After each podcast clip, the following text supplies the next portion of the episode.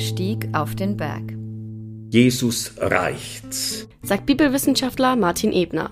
Jesus zieht sich im Matthäusevangelium zurück und so hört sich das dann an. Und nachdem er die Volksmenge weggeschickt hatte, stieg er hinauf auf den Berg, ganz für sich, um zu beten.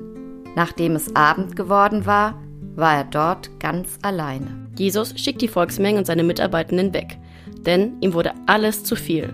Das kennen bestimmt auch viele Menschen in der heutigen Gesellschaft. Also wir alle diese gestressten Momente des Lebens kennen, gerade wenn man sich anstrengt, für was einsetzt, leidenschaftlich für eine Sache kämpft, dass auch der Punkt kommen kann, wo man sagt, jetzt reicht's. Und äh, hier macht's der Jesus vor. Man darf auch einmal die Reißleine ziehen. Deswegen besteigen wir heute den Sodenberg. Dort liegt nämlich das Gisela-Kreuz, ganz allein zwischen Wald und Feldern. Der höchste Punkt des Sodenbergs bei Hammelburg ist 481 Meter hoch.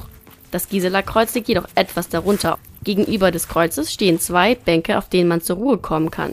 Denn außer den Grillen und dem eigenen Atem hört man dort nichts.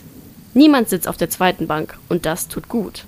Warum das so ist, das erklärt Diplompsychologin Ingrid Ingemann so, dass wir ja einen Körper haben und auch eine Psyche und äh, viele Einflüsse, die von außen kommen, die können einfach überlastend wirken und die wirken überlastend, ob wir das im Moment wahrnehmen oder nicht. Und von daher ist äh, der Impuls schon, oh, es wird mir jetzt zu viel, dann ist es allerhöchste Zeit. Ingrid Ingemann arbeitet für die Beratungsstelle für Ehe, Familien und Lebensfragen. Das Alleinsein helfe nicht nur der eigenen körperlichen und mentalen Gesundheit.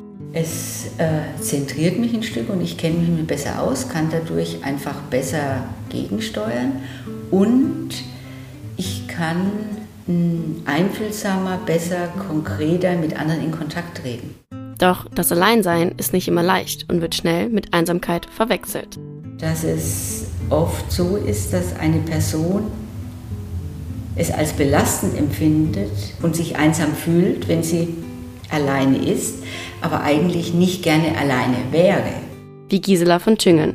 Sie ließ das heute genannte Gisela-Kreuz errichten zum Gedenken an ihren verstorbenen Liebhaber.